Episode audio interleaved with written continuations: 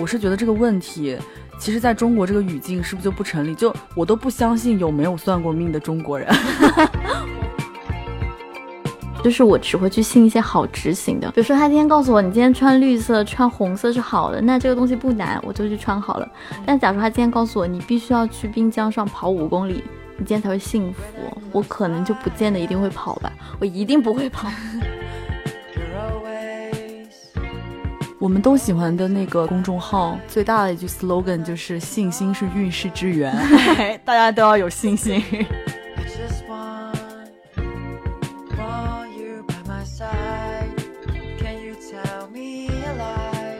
欢迎收听本期的 Mind the Gap，我是小万，我是小张。在之前的节目里呢，小张都说我们一直在向天发问。对的，我们好像对这个世界有非常多的疑惑，就是，呃，我这辈子到底还能不能好了？为什么没有人爱我？诸如此类，就是非常悲怆，但是没有任何答案的问题。所以今天呢，我们就想坐下来，真的聊聊天，就仅仅聊聊天。对，然后此处的天是一个一语双关，就是我们想要来聊聊命运，就是真正的天。我们就想来聊聊到底宿命是个怎么回事，以及我发现我们现在身边不只是我们，还有很多呃朋友都非常喜欢把自己的生活诉诸于玄学。我觉得这是一个还蛮有意思的话题吧。嗯，所以说今天在最开始，我想问问小万，就是。你从小听到过什么玄学的说法？就是你从小到大对此都深信不疑，并且你至今仍然在实践这件事情，有没有这样的说法？我我第一个想到的就是那个指月亮，哎，我不知道你知不知道这个？就是我小时候，我妈总跟我说，就是不要用手去指月亮，然后因为晚上的话，月亮就会变成镰刀来割你的耳朵。你说的是指月亮，我以为你说是 paper。OK，用手去指月亮。对，就是我昨天跟朋友，因为最最近不是中秋嘛，其实月亮还蛮圆的，很亮。然后昨天我跟朋友吃完饭散步之后，我就跟他说月亮好亮哦，你看。然后我就用手指了一下，然后指了一下，我就立刻意识到，然后我就跟他说我不能指月亮，因为月亮晚上会来割我的耳朵。我跟你说这件事情，我非常有发言权。嗯，因为这件事情。是我妈妈说她亲身经历的事情，因为我很小的时候，我妈就跟我说，她说她小时候因为指月亮，所以耳朵就就烂掉了，就就是，而且你知道，我到现在都记得他的那个形容方式，他是跟我说，他说你知道吗？我当时耳朵就只剩下薄薄的一点点了。然后就是整个就坏掉了，所以他跟我说，他说就是不要指月亮。我到现在，你知道，我看见月亮的时候，我都是那种，我要不然就是用手掌，像是要捧着它，就是给大家，就是我不会伸出一个手指去指它。我如果不小心指到它，我就会跟会跟月亮道歉，就认真的道歉那样子。然后当然这件事情呢，我妈在跟在她跟我讲了很多次了之后，有一次讲的时候，我外婆在场，我外婆就立刻对此事表示出鄙夷，说。你那个时候就是生冻疮啊，就是 就是冬天的时候，就说我妈妈说你那时候就是冬天的时候把耳朵就是冻坏了呀，就是没有这种说法。我外婆就这么说，但是这么多年我还是因为我妈妈的关系，我对指月亮这件事情我也深信不疑。就这个故事听起来有两个意思，一个就是你外婆是一个反封建迷信的女战士，那倒也不是，她也有很多很迷信的点。但第二个就听起来她其实还蛮温馨的耶，她就是在跟自己女儿说，就安慰她，对不对？就是让她不要再害怕这件事情了。然后我因为你说你是前两天跟朋友都还在讲这件事情嘛，你这让我想起来，我这两天也还在跟朋友讲一个我从小到大深信不疑的迷信。什么？这个可能和指月亮相比没有那么普遍吧，但是我妈在我小时候，她告诉我说，呃，就新生儿刚刚出生的时候，就是你带他过的第一座桥，你往桥下撒一把钱，然后这个孩子就不会晕车。你知道我为什么对这件事情深信不疑？是因为我真的是一个从小到大从来不晕车的人。从我家回到我老家的时候，那个时候没有高速公路，还是那种盘山公路，大概就就是山路十八弯，不夸张的，就是那种，呃，全程可能一个多小时的时间里面，我大概要过十几道弯那样子。然后所有的亲戚在我爸的车上，因为我爸开车，他不晕车，我觉得 make sense。然后所有坐车的人，除了我之外，大家吐成一片，就是惨状。我从小过那种盘山公路，到我长大，什么坐飞机、坐船，我都从来不晕车。所以以至于这件事情，我到现在相信到，我觉得如果我将来生孩子了，我带他过第一座桥的时候，我也会给他撒一把钱。嗯，要要撒到海里吗？不一定。嗯，我也问过我妈这个问题，我说假如是过街天桥呢，我往下撒钱是不是不太好？就是人行天桥算吗？但是反正没有说是一定是下面是有水的桥，哦，是这样子的，要撒多少钱啊？没有 我已经听进去了，你发现了吗？也没有说要要撒多少钱，就是反正象征性的撒点钱，嗯。哦，好神奇哦！因为我是第一次听说这件事情，哎，是不是因为你们湖北就武汉那桥特别多？就是水多的地方桥很多。对啊，我不知道哎，但反正我真的觉得这件事情是我会记在心里去实践的一件事情哎。嗯，我也会把它记到我此后的 to do 吧。嗯，那还有什么吗？我还有一些，比如说小的，就是我觉得大家应该都会有吧。比如说我讲错话了，我就会想要去敲木头，就敲三下这样子。我现在还会做做这件事，不会吗？我会诶，而且就是我觉得这件事情的关键在于一定要敲实木。你敲到一些类似于木头的东西，比如说什么复合板的木头就不算啊。哎，你这也太严格。了吧！所以说你将来家里面只能有实木家具，不能说是家具都是三合板之类的东西，你也不能住那种高科技住宅，你家里必须至少地板得是实木的。就必须得有一点点木头吧。就是如果我我我觉得自己讲错话了，然后我目之所及没有木头，我就会很慌张。然后我就觉得，那我等一下要去敲树，就是要敲到木头这样子。然后还有另外一个就是。应该也是我小时候，我忘记从哪里听来的，就就是比如说你睡觉之前，你要把自己的鞋子的鞋头不要对着床，然后要把鞋那个叫什么鞋，就是鞋尾放，就是对着穿鞋的那个口，对对对，就是要这样子放，不然的话，那个可能就是那个鬼就会踩到鞋子来找你。我也不知道为什么鬼要 踩我的鞋子，但是就好像是鬼是倒着走的，这样子说。所以我我现在就是每次要上床睡觉之前，我还是会想到这个，就是小想到一下，然后我就会已经是习惯了嘛，我就会把鞋子摆正。这样你会吗？我从来没有听过这个说法啊，所也以是第一次听到吗？对，因为你知道我就是一个上床方式很随意的人，我有时候嗯可能我就是以趴着的方式，因为你知道，如果你趴着的话，你鞋头就会对着床嘛。但是我、嗯我我好像从来没有在意过这件事情，但是嗯因为我现在知道这件事情了，所以我觉得我可能从今天开始。就是给我种下这个事儿了，我觉得我今天晚上回去可能就会开始遵守，就会很在意这件事情。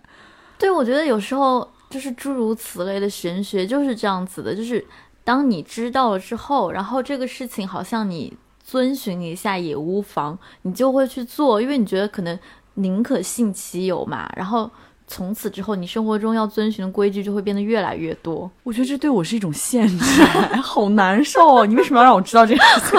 我不想知道这件事情。那忘了忘了，我对你施一个魔法。哎，那你有算过命吗？我有哎，就是我其实算过还不止一次，但是我这里重点想讲我两段算命的经历。哎，但是说到这里啊，我是觉得这个问题，其实在中国这个语境是不是就不成立？就我都不相信有没有算过命的中国人 我爸会跳出来告诉你我没有啊！真的吗？我觉得中国就是亚洲、东亚，哎，我不知道啊，就是我可能比较浅薄，我真的觉得至少是我身边的所有的朋友，不可能，就算你自己不算，你家里人也会帮你算。嗯，反正我是我自己和我家人都有帮我算过命。然后我这里重点想讲两段我的算命经历，就其中一段是我跟你讲过，就是我在英国留学的时候，然后我去曼城、曼彻斯特一次找吉普赛人算命我的经历。记得就是大家都说那吉普赛人很准，对，就是这个吉普赛人，就是帮忙占卜的这个人，他嗯其实在英国还蛮有名的。嗯就是呃，应该留学生应该多多少少好多人都听听说过他。他当时我觉得很神奇的一点就是，我其实当时并没有自己想要去找他算命，嗯然后我是陪我一个朋友去的。那个时候对，然后那个时候是嗯我其实是返学校参加毕业典礼的期间，嗯然后有几天有空嘛，然后他说他想去找这个人算命，然后。我就说，那我陪他一起去好了。然后我们去到了曼城之后，找到他，他其实是在一个商场里，他是很神奇，他在一个 Selfridge 里面，他并不在任何高很对，他而且在一个现代的 Selfridges 里面，我一直以为，因为你之前跟我说在商场，我我脑海里面就是可能是你知道国内很多那种 shopping mall，就是给手机贴膜那种一个小档口一个小档口，然后租了一个铺面，他 居然在 面。那你第一次听说到那么具体的是吧？对，他在一个就是在在英国还蛮大的一个蛮现代的一个 shopping mall 里面，然后它有一个自己的小亭子。嗯然后因为我去的时候可能是它的淡季吧，如果它有分人人间命运的淡旺季的话，就是因为我之前查攻略的时候是说，其实它门口要排很多人，所以大家一大早去。嗯，但我跟我们朋友都没有嘛，我们就是可能中午去到他那里的，但结果那天一个人都没有。那我觉得可能就是命运的指引啊。有可能。然后我就想说。那既然如此，我来都来了，中国人这个心态又来了，来都来了。然后我说，那我也算一下好了。然后我朋友他先去算了，他算完命之后，就是先进他那个小亭子，然后算大概可能半小时左右，然后他出来了，然后我是第二个人，我就进去算的。然后因为这件事情神奇的一点在于，呃，他说出来了我的名字，哎，就让我当时很震惊的一点。你有没有想过是 Gloria 先进去的？可能他问了 Gloria。我跟你说，你跟我妈说的一模一样。我的天呐，你这个就感觉跟国内很多不开口之宁性，就这种就很像啊！你是不是受过高等教育的？我相信 Gloria。好，不是事情是这样子的，你继续讲。但是因为我之前也是查攻略的时候看到，就是大家都说他有一个非常神奇的能力，就是。他能够准确的说出你的名字，你的中文名字，不是你的 Amy、Lily 之类的。OK。然后，所以我去之前，我就是有心理防备，我就觉得我在心里面一直在，我不知道他是不是会读心术之类比较比较神奇的能力。我在去进去之前，我就一直在我的心里默念我另外一个我的好朋友的名字，嗯，我一直在心里面念他的名字。然后我坐下来之后，他就开口跟我讲说。嗯，他会先说出我的名字。我进去之后，然后他跟我说完之后，我说好的，他要来猜我名字。然后他的整个过程是，他先说出了我大概几个名字的缩写的几个字母。他问我是不是在这几个字母当中，但是他因为我名字是两个字嘛，他其实说了大概可能有四五个单词，就是字母吧。他问我里面有没有，然后我想了一下，我跟他说有，因为确实是有的。嗯，然后他进一步得到我的确认之后。然后他就念出了我的名字，就是我的中文名倒着念的，因为英文的念念的方式，就是你能听出，因为他是个外国人，一个吉普赛人，他有一些口音，但是还是能够听出来他说的是对的，他没有在瞎说。嗯，然后我当时就觉得哇，好神奇，我就震惊了。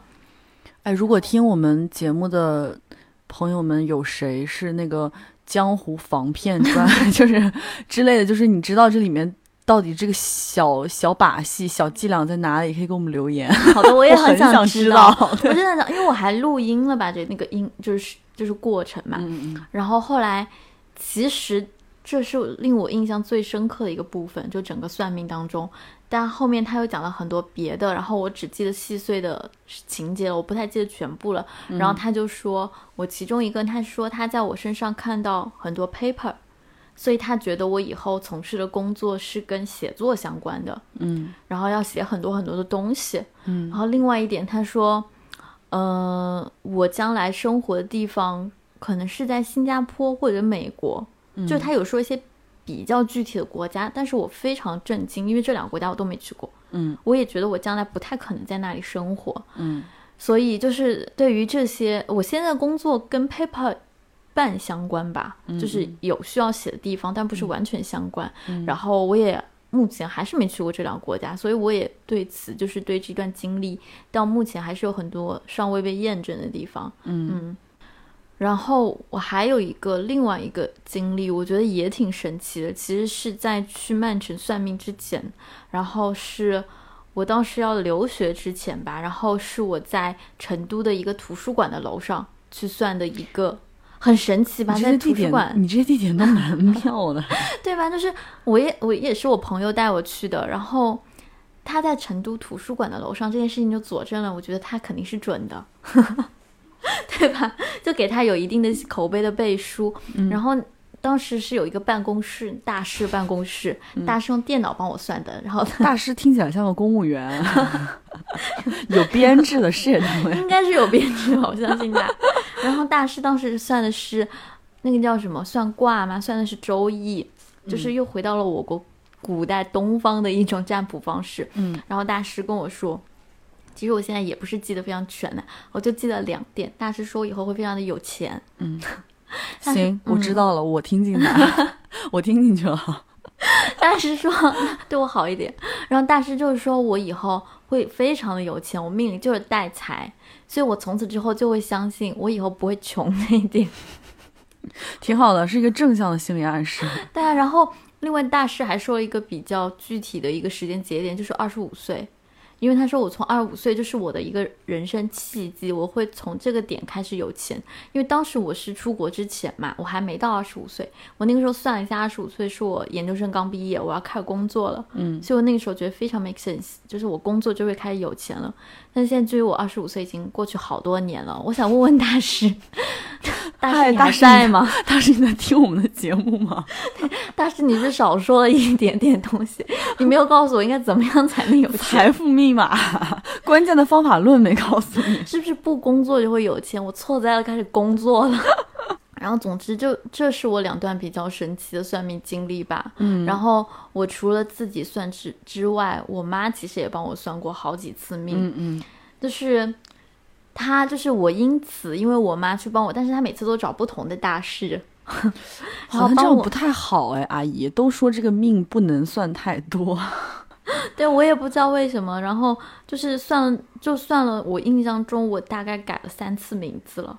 就是每个，因为我的名字，你知道我叫什么对吧？震惊！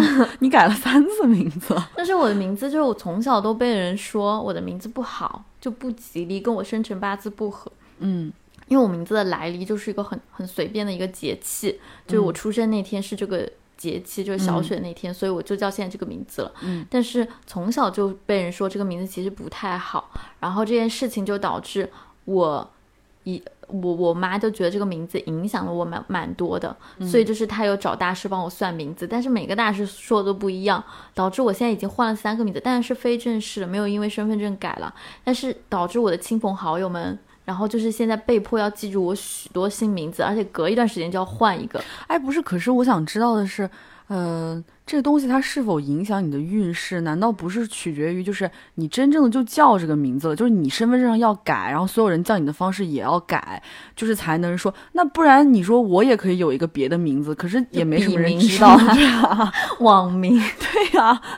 这那那那这个这个阿姨办事儿不太彻底啊，就 身份证得改吧？如果要改运势的话。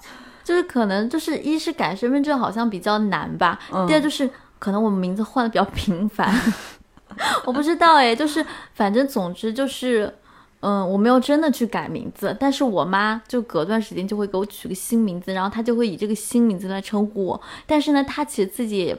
不是非常能记得清，因为这些名字都很生僻、很绕口，我现在都羞于叫出口。没关系，不用说，不用说，不强迫自己。好的。然后，所以就是他有时候也会要想一想，停两秒，然后再叫我这样子。我觉得这件事情对于一个从小到大只拥有过一个名字的人来说，是一个好猎奇的体验啊！因为我很难想象我妈会突然有一天叫我别的什么。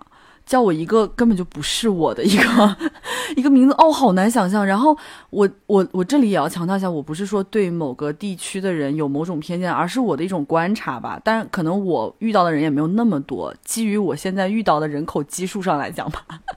就数量上来讲，我发现这是不是就是对于这个呃改名字这件事情和命运相关的这个东西很重视，是不是川渝地区的朋友们的一种专利？因为你是四川人嘛，我身边唯二唯三吧，除了你之外，还有两个朋友出现过这种妈妈执着的要给他们改名字，嗯。一个是重庆人，一个是成都人，就是我是不是觉得这是不是川渝地区的朋友们？如果说有川渝地区朋友在收听这个，可以为我答疑解惑。你们也有这样的情况？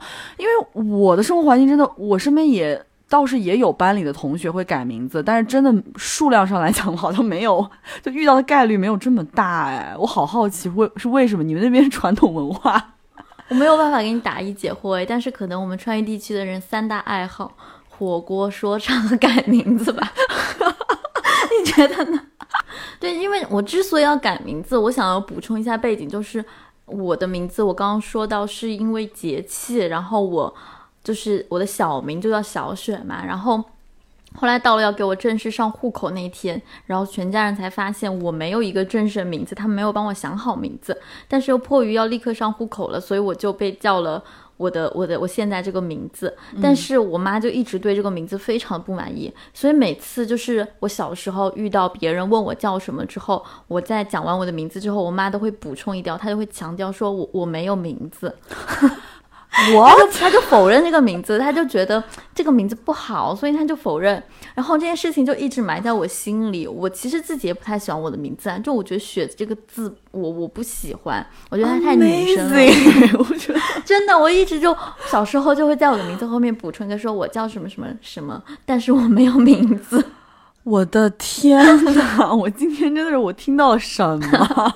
然后，然后这件事情一直就是到我第一次被改名字，其实背后是因为高考。我高考结束之后，我高考其实发挥不是很好，就没有考好嘛。然后这件事情对我当时打击挺大的。然后我就在家里跟我妈说，一定是因为我名字不好，我没有名字，所以最开始 不好。所以最开始改名字是你自己主观意愿也很强。我的我隐藏了这个。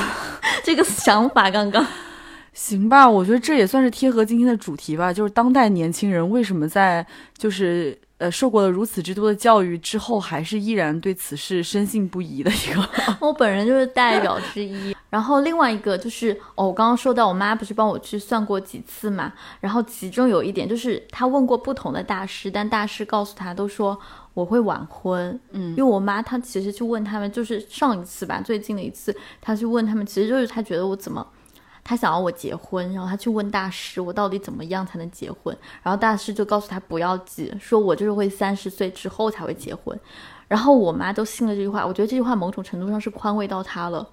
我觉得也解救了你啊！你应该不会被催婚了吧？然后对，然后现在我妈就心态放的比较平和，她就觉得啊，我就是就是现在急也没有用，我要三十多岁之后才会结婚，这样我觉得也挺好的。谢谢大师。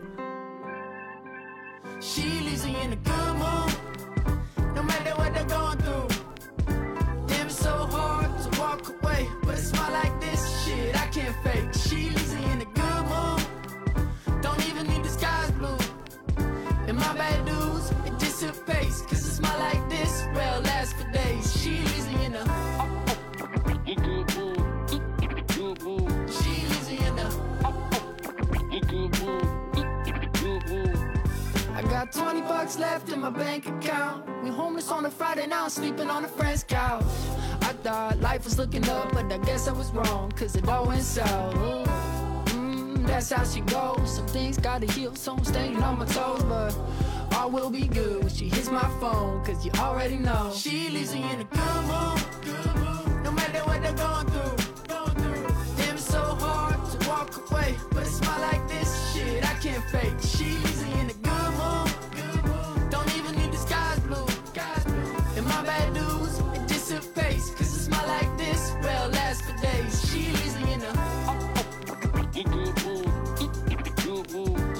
那你呢？就是你有什么算命的经历吗？我当然也是有的，因为我刚才也说了，我很难相信在国内就在中国有人是不算命的这件事情。对，但是我觉得在程度上，我们家其实是属于总体来讲没有那么信这件事情的类型，因为我有很多朋友家里就是从小到大非常相信，并且要严格的在玄学的指导之下生活。就举个例子，就是因为我九三年的，我属鸡嘛。然后我我这个好朋友跟我是小学同学，然后他也属鸡，然后我是到了很大，我们。有自主意识，因为那时候小学太小，不会交流这方面的事情。是我近几年跟他聊天的时候，他有跟我讲说，因为我们属鸡，从这个属相上来讲，跟我们相差六岁是冥克嘛，所以说我们其实跟属兔的人是不是很合的？你知道这件事情就算了，那那 OK，你找对象的时候，可能你父母觉得说，哎，不要找那个属兔的人就 OK 了吧？这个我都能接受，但是他夸张到他说，你看我从小到大。我的那些什么铅笔盒，那些所有东西的图案，我从来不会选有小兔子的。关键是你知道，小兔子它作为一个这种卡通形象是很经常出现的，什么米菲什么的。他说我从来都不用，因为我知道这个东西对我不好，我妈也不让我用。就是我身边就有朋友家里面是到了这个程度，但是我们家相对来说就。没有这么信这件事情，但是你知道这件事情就反过来，就是我有和我妈表达过，我觉得我们家里太过于不重视玄学这件事情，导致我现在在瞎活。你好烦哦！你，然后我妈就会说你年纪轻轻的，你比我还迷信。然后这件事情就真的让我陷入沉思，就是为什么？为什么我会这样？对，然后我就来讲讲我这些年来。算过的命吧，就是呃，首先我觉得困扰到我的一件事情是，呃，曾经我妈妈找过一个所谓的大师，是因为她身边的朋友找这个大师算，觉得哎很准，所有的她女儿什么结婚和什么样的结婚都说准了，嗯，然后就觉得推荐给我妈说也要去算一算，然后这个大师呢，别的就暂时先不说，首先有一件事情是真实的困扰到了现在的我，就是大师笃定的告诉我说，呃，我将来。不适合在我出生方向的东北方向发展，嗯，就是我只适合在就除了东北方向，任何方向都还好，就是西边、西北边、西南边、东南边都可以，东边都可以，但就是不能去东北边。但是东北边具体是所指哪里啊？就只要是我出生方位的东北边都都算，所以就以至于你想我毕业，我回国之后工作就一直在北京啊，之前。就妥妥的东北片啊，就是。那你也很逆反，你为什么非要去北京？我们这话很荒唐啊，就是 我逆反玄学，而不去想真正自己所想要选择的这个行业在哪里发展是更好的，这不是很荒唐吗？但是你知道，就从我到北京的时候开始，一直到我现在离开北京，呃，来来到上海，来到一个所谓的东方，就比东北方要好很多的地方。我觉得不仅我妈在信这件事情，我也真的开始觉得说，天呐，我我在北京那么多事情不顺利，我遇人不熟，我各种各样的状况，是不是真的都跟这个有关系？我现在自己都会这样问，哎，然后我觉得这个东西它真的就是我身上的一个枷锁。我觉得我以后可能都会想说，哦，我要避免去东北边。东北边哦，专业术语叫泄我的气，你知道吗？我不知道，就是大师说泄你的气的泄气吗？就是可能会让对，就可能会让你这个人就是没有那么那么强的劲儿在那个地方，可能就是就是说更通俗点就克我吧，或许是这样吧。嗯，然后还有你刚才不是有讲到晚婚吗？我觉得这个事情也一定程度上解救了我。晚婚是最近一次，因为我去年不是生了场挺严重的病嘛，这个我其实，在博客里面提到过多次。对，但就因为那个事情之后，我也开始觉得说，天呐，我怎么会这么倒霉？我自己会主动的想说，哎，要不要算算命，看看这个到底是怎么回事？我需要做哪些改变？有哪些方法论可以提供到我？然后，呃，这这部分先不说吧，不是我想说的重点，就是我妈在找人帮我算的过程当中呢。呃，大师就告诉他说我会晚婚，然后你具体年龄都告诉我了，说我三十二岁碰到的人可能会是最好的。是同一个大师吗？跟刚刚那个不是同一个大师。然后我也不知道我妈找的是谁，我都没有管这些事情。我们这个家庭就不是本来就不是很重视玄学这个东西的。然后我就觉得说啊，还有时间，三十二岁呢，没关系，还有一些时间。这样我爸妈也不会再催我了。但是这个大师说的另外一件事情，就让我出离愤怒，你知道吗？他跟我妈说，他说，嗯，从面相，从这个命理上来看，你女儿就说我嘛，确实就是一个很很耿直，没什么心眼儿，就挺单纯的人吗？就一直是一个这种状态。所以说，他确实是，呃，在感情经历当中，他躲不开的会被人骗钱或者骗感情。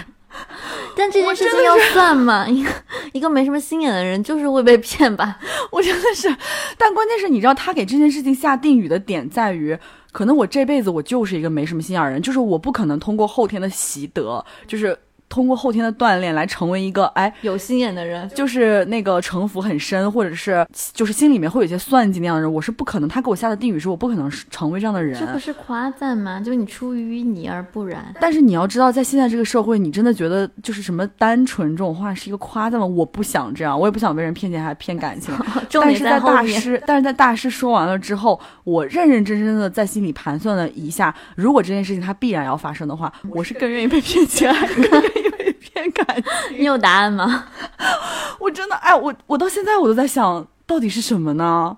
嗯，你更愿意被骗钱还是骗感情？为什么我会愿意被骗钱？因为起码我被骗钱证明我有钱。我被骗感情就是我不确定我有没有钱，但我一定没有感情。我觉得我可能也更愿意被骗钱吧，因为我觉得骗感情很伤身体啊。人如果因为这个事情日日就是很忧心、很怎么样的话，应该对身体不太好吧？钱嘛没了总能挣的吧，对吧？嗯，对。而且你没有感情了之后就，哦不对，刚刚是没有钱了。哎，在说什么？算了，放弃，绕进去了。对，然后我刚才有说到我自己的一些。呃，为数不多的这个算命的经历，给我带来一些很不愉快的体验和困扰啊。但是我对大师们还是尊敬的，我在这里必须要表明啊，我还是对此很有敬畏的啊。然后，并且我自己也试图在今后的人生当中找到些许方法论，能够规避大师告诉我的这些所谓的不幸，对吧？哎，但是你是真的相信大师说你就是一个会被骗钱或者骗感情的人吗？我觉得会啊，因为我就是老被骗啊，在感情上。我 觉得确实是大师提醒的对，好吧，我要规避这件事情。当然，其实大师也有说我很多好的方面啦，但是 我不想讲太多关于我命运的事情，好吧，我保密，对吧？然后，那我们讲讲朋友的命运。对对对。对，然后因为我刚才说我自己，其实，在算命方面我没有太多的发言权吧。但是我的朋友们真的有对此非常，就当代年轻人还是回到那个问题，就不知道为什么非常相信。首先，我姑且称他为朋友 A 吧。然后我需要承认是，我这个朋友 A 和我刚才所说的那个文具盒上都没有兔子的这个朋友，他是同一个朋友。对，你知道他当时跟我说，他因为他其实挺顺利的，我我一直觉得他命挺好的吧？是不是因为他信命，所以命才挺好的呀？好想知道啊！天哪，你这么说，人生这真的是奥运会，每方面都要努力哎。嗯，连性命方面都要从小开始兴起。对对对，然后他跟我讲，因为他呃是考上了不错的学校，在他的领域吧，考上了不错学校，然后一直在事业方面很顺利的一个朋友。然后他跟我说，他就是甚至是他进考场穿什么颜色的衣服，都是他妈妈算过的。嗯，天哪，那他们家是有一个类似于什么家庭医生之类的家庭算命师吗？就是大大小小的问题都会帮他们家算一下这种。你这么说的好像是以前那个皇帝身边必须有一个搞上，不至于不至于不至于到什么专家庭专属的这种，但确实是他妈他妈妈就是信任多年的一个，可能一直给他们家算的这样一个人吧，确实是有这样一个人，对，就是夸张这个程度。然后刚刚这是朋友 A 嘛，对不对？然后你知道朋友 B。也是我很好的朋友，然后他是跟我说，他呃去年在玄学上面花了大概六万块钱，六到八万块钱吧。做什么了？就是因为他们好像是他结婚之后，他们家里面碰到了一些难关，嗯，然后就想说让大师给点拨一下，破一破什么的。然后好像确实是大师帮助他度过这个难关喽，因为他后面就对这个大师深信不疑嘛，所以现在就是属于什么样的状态？就是我们俩以前老一起逛街。然后就会买各种各样的东西，然后他现在也结婚了。结婚之后，我就想说，哎，那我们更可以一起去逛那些什么生活方式店或者家居店，这样子买点东西。结果就发现我这个没有结婚的人在那边狂买，然后他岿然不动。我当时问他，我说为什么？就以前不是能一起很愉快的购物吗？他说，哦，是因为大师有跟他讲说，他们家沙发上适合摆某一种特定颜色的东西，所以说他只有看到某个喜欢的东西是那个颜色，他才会买回去。他不太会再买一些其他的，他单纯觉得它很可爱、很漂亮的东西了。天哪，就是大师是个好大师，帮他省钱了。关键我觉得啊，聊到这里，我觉得大家过得好认真啊，我真的在瞎活。真的，而且大师说的好细节哦，就是在沙发上什么颜色的东西可以摆，这样子的话就是这样子的，并且他会告诉他你哪个方位适合摆什么样的东西，就是这样的。嗯。我我也有朋友，我也要来说说我的朋友。然后他他是一个贵州人，就是他自己就一直自称他自己是属于有灵性的人，就是他可以就是可能知道很多我们不知道的东西啊之类的。然后他一直告诉我们说，就是他现在大概二十，就是比我小一点吧。然后他一直告诉我们，可能大概十年之后，三十五岁他会黑化。他会变成一个很坏的人，这也太好 笑了吧！因为他现在就是一个很很很 nice 的人，就一点都不坏。然后他一直都告诉我们，就是小心一点，到了三十五岁他就不再是他，他就会黑化起来，然后就开始对周围的人都很命，然后变成一个很厉害的狠角色。然后我们现在就所有朋友都在等着那天发生，就 很神奇了。我们一起期待一下这件事情，好不好？好的。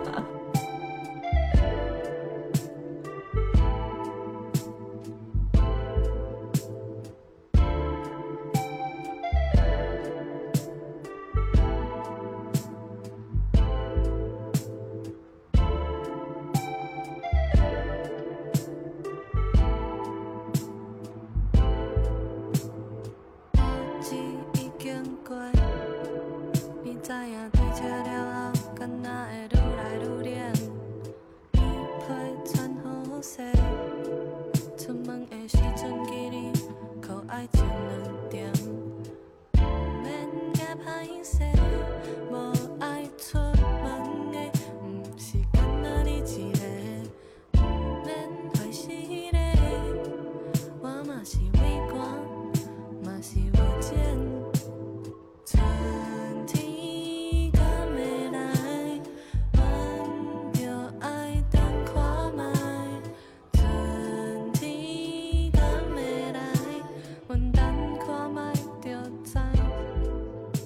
是就是我，包括我自己和我朋友，就是大家有经历过大大小小一些算命之后嘛，然后我现在其实是对这件事情，我不太敢确定说我相信或不相信，我是有一些我自己的疑惑的。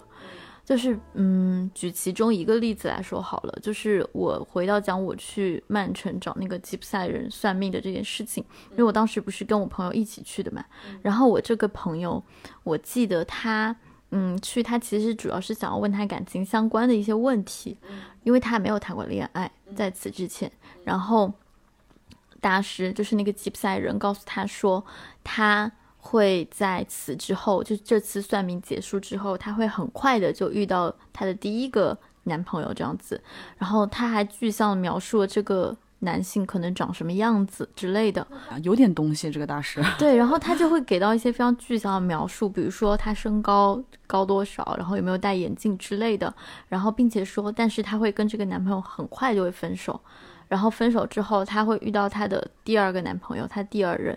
然后他的第二任。他会跟他就是是一个很长期的稳定的关系，然后这件事情我后来现在来回想看的话，我的疑惑在于，因为我这个朋友他后来确实谈恋爱了，不久之后，然后他这个恋爱的对象跟大师描述的是有相似的，然后他们也确实没有在一起非常稳定就分手了，但是他给我的困惑在于，比如说假如说大师给了我们一个非常具象描述之后。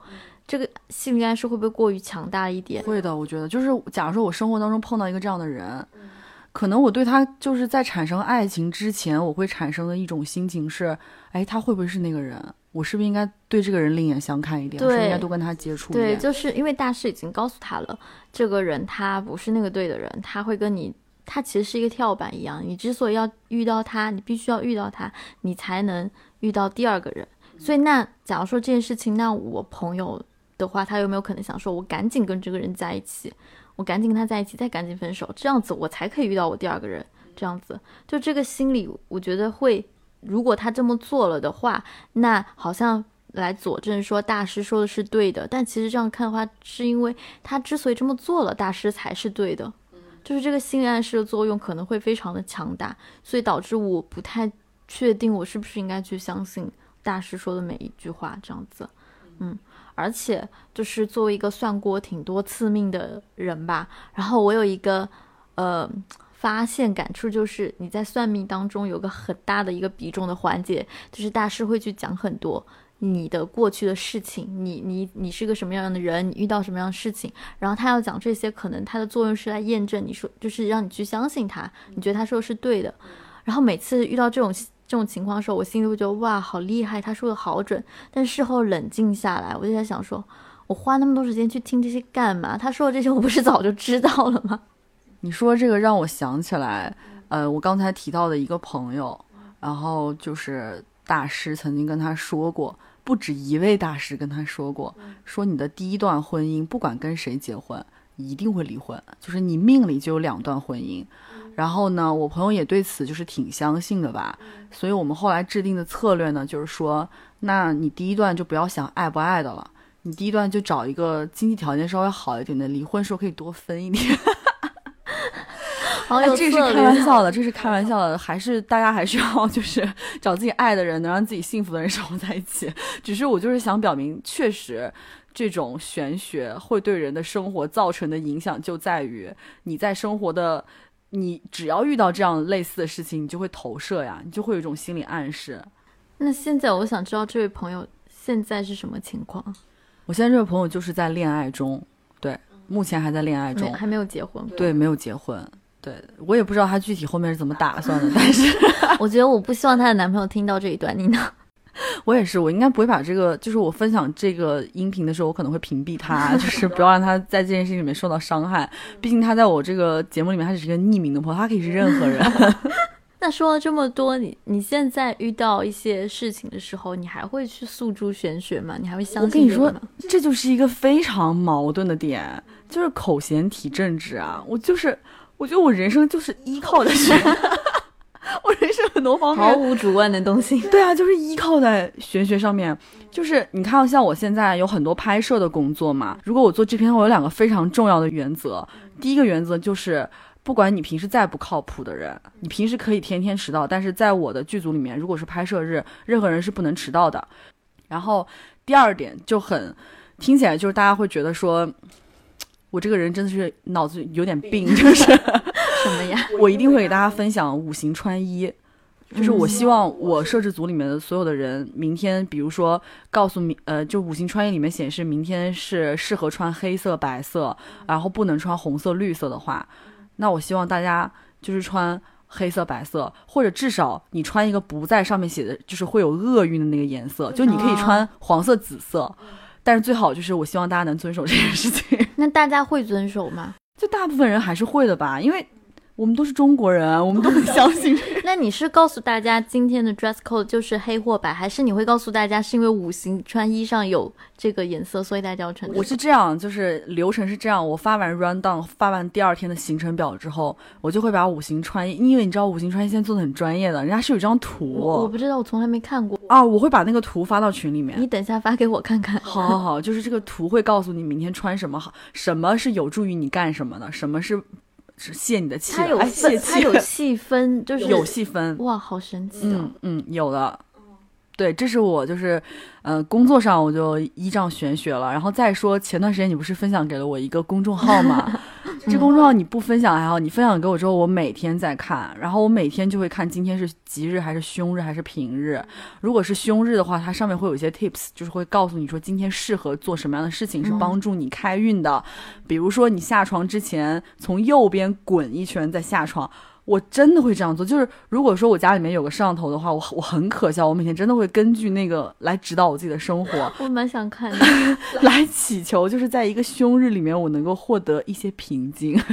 就是这个公众号虽然是我分享给你的，但是我我好像没有这么就是严格的去执行过。我可能重点是看它的颜色和就是凶日吉日这样。屁嘞！你记不记得我们分享播客？我们连播客几号上线都。你都要看那个公众号里面说今天什么日期，你还敢说？对，就是，嗯，有你说的有道理，就是，比如说今天是凶日的话，我就跟你说，就是我们再等等。对，然后你可以接受的底线是这是一个平日，对，就不一定一定要等到吉日上线，但是它不能是凶日。我记得我上次告诉你说，我们要不要分享给朋友听听？然后我说，因为今天是一个吉日，完全被支配了，被支配了。但是这个这个公众号，我要说，它其实是也是我的朋友分享给我的。然后他说，这个背后这个公众号主人，他是一个在广告圈还互联网圈还挺有名的一个这样子的一个就是玄学界的大师吧。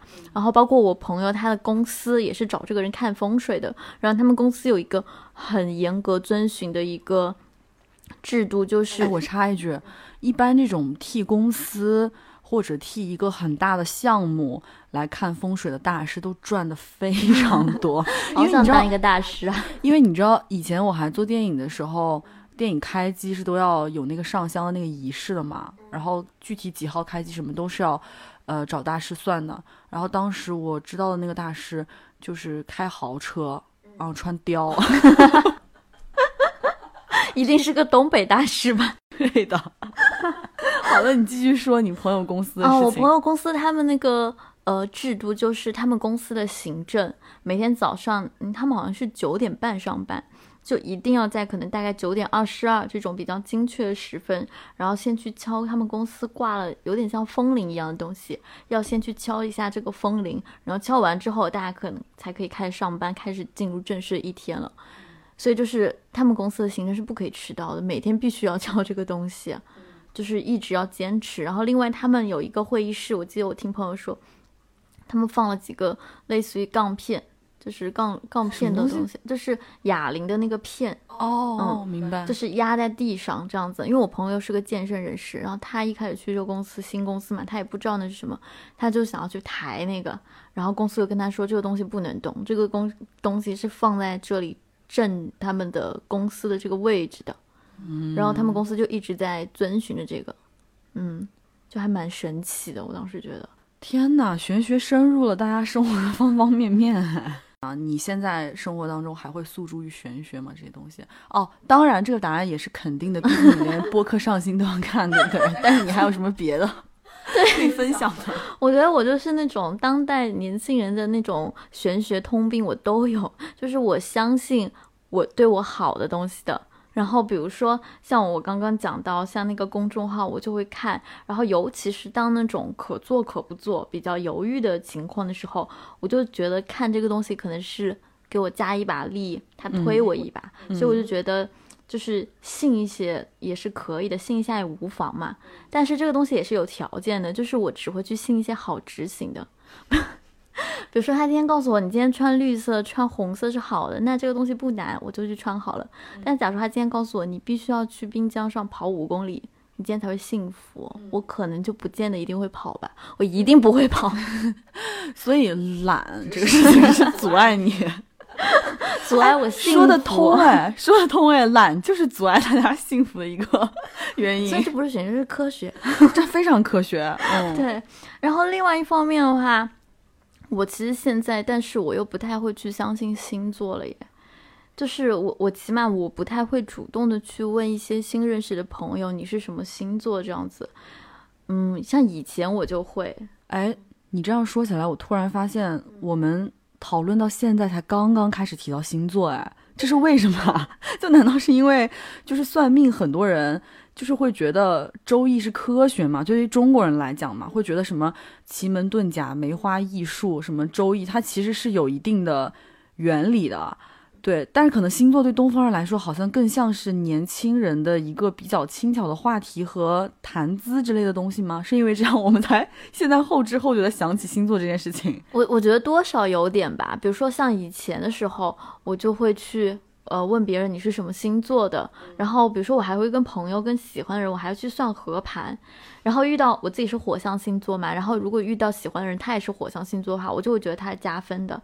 然后另外我可能就觉得，我主观的觉得我不太会去喜欢一些就印象中比较古板的星座，比如说金牛座、摩羯座等等的这样子。你知道我就是因为我是水象星座嘛，呃，我从小到大一直觉得我的官配。就是天蝎座，我就是找一个天蝎男孩谈恋爱。我觉得天蝎座哪哪都好，但是我长到这么大，我没有一个男朋友，甚至是没有一个和我有过那个情感交集或者是暧昧的人，没有任何一个是天蝎座。我觉得这件事也很神奇吧？你到底有没有在执行啊？就就是没有执行，懒是阻碍你通向。但是现在的话，我其实很少去相信星座了耶。就是如果现在再遇到新的朋友、新的人的话，我其实不太会主动去问别人你是什么星座的。甚至于，就我之前有个喜欢的人，然后我跟朋友一次聊天的时候，我朋友问他问我他是什么星座的，然后好像不想帮我算合盘吧。然后我发现我根本就不知道他是什么星座，我从来都没有问过这样子。就你呢？你现在还会吗？就要要找个天蝎座男朋友？我现在哎，对我对天蝎座早已没有执念了。嗯但是就是对于我在刚认识一个人，或者说我认识了一段时间这个人，我会不会好奇他是什么星座？我会不会问这件事情呢？我的答案是我其实还会问。嗯，但是这个东西它更像是一种可能。呃，社交上的可能你觉得，哎，这也是一个不错的话题，就大家可能能展开聊一聊，但它不会成为我一个考量的因素了，不会说是，哎，因为这个人是一个什么什么星座，我就觉得说，哎，好像我不能跟这人在一起，绝对不会了。我觉得早就已经过了这个阶段了吧。然后包括我觉得。导致我对星座这个事情，我觉得我越来越，呃，不是很上心，也不是很愿意去相信它，甚至产生抵触心理的一个原因是，我非常非常不喜欢别人因为星座给我贴标签。嗯，因为你知道很多星座，比如说像处女座的朋友们，他们都会觉得说，哎，好像我就是必须得是一个完美主义者，我是一个刻板的、踏实的完美主义的人。我可是我觉得为什么要这样？你知道我讨厌这种贴标签，讨厌到我甚至有想要说要不要做一个实验，就是等我下一次再认识新的朋友，比如说我换新工作，我遇到新同事的时候，我要不要直接跟人家讲说我是一个别的什么星座，就是讲一个不是我这个星座的人，就跟你相反，对，然后然后我想要就是做一个实验，就是看看我这样讲会不会过一段时间他们也会对我说出类似于哇你真的好像这个星座的人这样子的话。嗯，我觉得如果是这样的话，那这件事情就是嗯。你就会嘲笑他们，我在心里面默默的嘲笑他们。对，但是说到跟星座相关的话，其实我之前有很长一段时间，我都会做一个，嗯，就是跟星座相关的事情，就是星月许愿。哎，就是我这个星月许愿的契机是我以前有关注一个，应该大家都有看过那个公众号吧，Alex 是大叔，对，然后他会讲一些，我是从他那里知道每个月的某一天一个固定的一个一个特定的节点，然后你是可以像星月，像就是这个，就比如说这是射手座星月好了，像这个星月许愿的这样子，然后我是从大概大学快毕业。开始做这件事情，一直坚持到了一八年，然后每个月的那一天，我都会把我的，我都会记录一些，就是呃，Alex 是大叔，就是说新月这一天你可能可以许的一些愿望，然后而且我记得他应该是有名额的，就是你可以许十条左右的东西。我倒要看这个公众号曾经蛊惑了多少人，因为真的就是我跟你一模一样，但是我比你可能稍微晚一点，我是从英国，从在英国开始。然后我看到他公众号上说可以新月许愿，我就是真的有每个月的那一天，我会拿出一张纸来，把我的所有的想实现的这个愿望都写下来，而且我也很清楚记得，可能就是十个左右，当时。然后你知道，我现在回忆起来这件事情，让我觉得，呃，后来我没有在做这件事情的一个原因吧，算是。就是我发现，我所谓的那些愿望，都是当时的一些烦恼，当时的一些困境吧。比如说，我会想说，哎，如果说我当时在失恋的话。我回看的时候，我会发现我每一条都是我希望我能从这个事情里面走出来，我希望我能尽快把这件事情忘记。包括那段时间还会有什么样的愿望，就是类似于我希望我论文这次可以过，我希望我可以顺利毕业。其实这种事情就是到了这个时候，就是到了某个时间节点，你努力去做，它一定会会实现的。我甚至回看的时候会发现说啊，我当年许的这些愿望全部都实现了。然后我现在也到了一个。这些东西好像跟我生活现在生活没有什么太大关联的这样的一个状态里面，所以我就在想说啊，这件事情是不是我靠主观能动性就能够做到？我没有必要呃软弱到我要向月亮去讨一些什么东西的感觉。对，但是我现在回看，就是我也没有再写这个东西了，我已经它到一八年大概就结束了，然后我。把这个东西，我因为我写在一个本子上，其实我现在还保留当时的笔记。然后我翻看的话，我觉得它可以当做是你某一个阶段，因为它一个月一次，你去作为一个你梳理你这段时间的一个。心情的一个方式吧，因为你翻看的话，你就会发现这个东西它只它有名额限制，它只能写十条，你可能就会稍微的有个优先级，你最想要解决什么问题，你最希望这段时间你能够得到什么。所以，我我翻看了我那段时间的，我大概有两年左右的时间，一直都在跟跟自己说，然后我希望我的我当时的一个情感关系，我能够把它梳理清楚之类的。然后我也是在这段，在这件事情结束了之后，这个问题被解决之后，我就没有没有再写了，没有再更新了。我就觉得好像我没有必要再依靠这个方式。但是我觉得星月许愿是一个一个契机，你可以去梳理自己。嗯，我觉得是你这么一说，呃，我因为我写的那些所有的小纸条，现在都放在我老家的家里面。然后我偶尔假期回家住的时候，我把它翻出来看，我还会就觉得挺感叹的吧，就是自己那个时候在烦恼什么样的事情，然后。这些年以来，我可能有了怎样的成长，以及给我的一个很大的鼓励作用是，呃，可能你当时认为很重要的那些事情，其实你很多年后再回看，你会觉得说，天哪，这这个人是谁？就都会过去，是吗？他们已经在我当时亟待想要解决的那些东西，人际关系啊，可能对我来说都不重要了。现在我觉得是一个挺好的。那你这么一说，真的，哎，心月许愿是一个。蛮好的东西，对。然后就说到许愿的话，就是其实我现在也会定期的去，也不叫那么那么定期啊。就我有时候会跟朋友去静安寺，嗯，然后就是跟我那个说自己三十五岁就要黑化的那个朋友，然后他就是每次都会看一些比较吉日，他就说那这个吉日又是个周末的话，那我们就可以去。然后我只要有空，我就会跟他一起去。然后我也把就是这个行程就列为就是我可能这段时间我作为一个自己心情梳理的一个方式，就是我去的话，我其实觉得我也不是像说我我不太确定我有没有那么信佛信佛教首先，然后我觉得我去的话，首先是一个我去跟佛祖跟天上的人们聊天，就是以前大家不都说嘛。你去的时候，就网上都说，就是你要告诉他，你非常清楚、清楚的告诉他，你是来自于哪个市里的、哪个区里的，住在哪个小区的、哪个街道的谁谁谁谁谁。你要把自己的身身份信息报全，然后包括你的身份证号，然后这样子他才知道你在谁谁在跟这个上天讲话。然后大家都觉得很可笑，但我真的是这么做的，我就觉得你是个善男信女。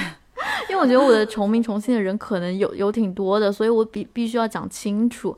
但是呢，我又不想要讲的太过于直白的跟上天说我想要什么东西。我觉得我这样讲的话，我不知道怎么回馈上天。就是如果他帮我达到的话，所以我更多的方式就是我去跟他讲，我希望自己能够有力量。比如说，我希望我能够做点什么让世界和平这样子的，就感觉好像。我是让世界变好一点吧，我是这么安慰自己的，然后去跟他聊聊天，这样。嗯，你这个都是那个新时代的青年的那个拜佛方法，嗯，其实就是他有佛教的要义里面有一些，呃，佛祖觉得怎么样做是好的。那我觉得其实。你就是不用把他看得特别平等，像你一个朋友，你就可以跟他说，我愿意就是做出某些你希望我做的事情，比如说佛教就是很多有时候会吃素或者是放生这种。当然我说的只是因为我不相信，就是我对他很敬畏，但是我没有任何宗教信仰，所以我只是一点我的理解吧，这样子。但是我总体来讲，其实是一个你你刚才也说了，是一个还还蛮好的事情，因为你许愿的方式，包括你去拜。拜佛的方式，你都是就是挺自我驱动的吧？就是呃，对我记得之前那个爱丽丝那里面也有讲说，哎，假如说你现在比如说你想要呃交个男男朋友的话，你不要你的愿望最好不要是说啊，我希望能有一个男的喜欢我。你最好的方式是我希望自己能够更好，我希望自己能够更有魅力，我希望自己能够呃更让自己更健康，然后好来吸引到更好的人。嗯，天哪，哎，玄学也能上升到一个。怎么那么正能量？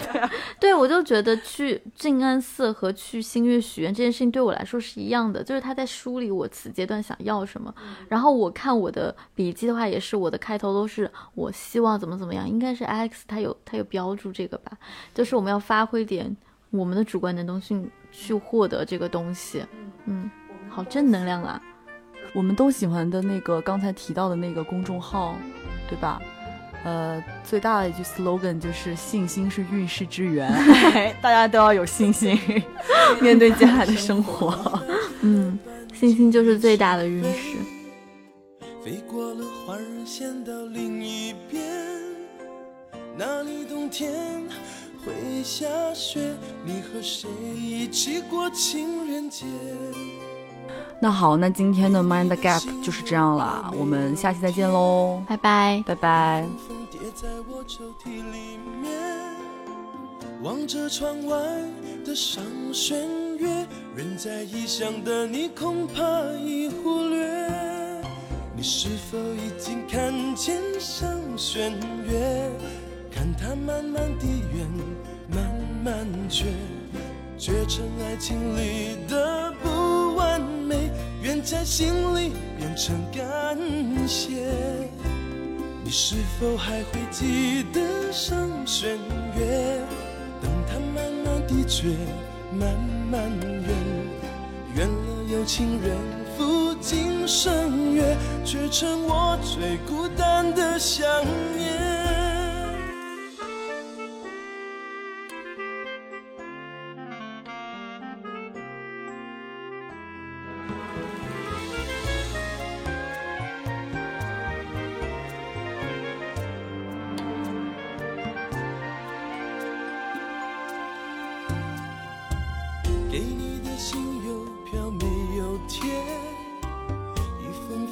在我抽屉里面，望着窗外的上弦月，人在异乡的你恐怕已忽略。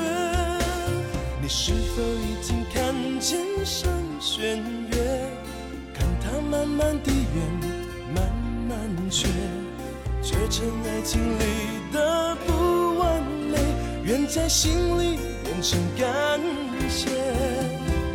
你是都还会记得？上弦月，等它慢慢的缺，慢慢圆，圆人人有情人赴今生约，却成我最孤单的想念。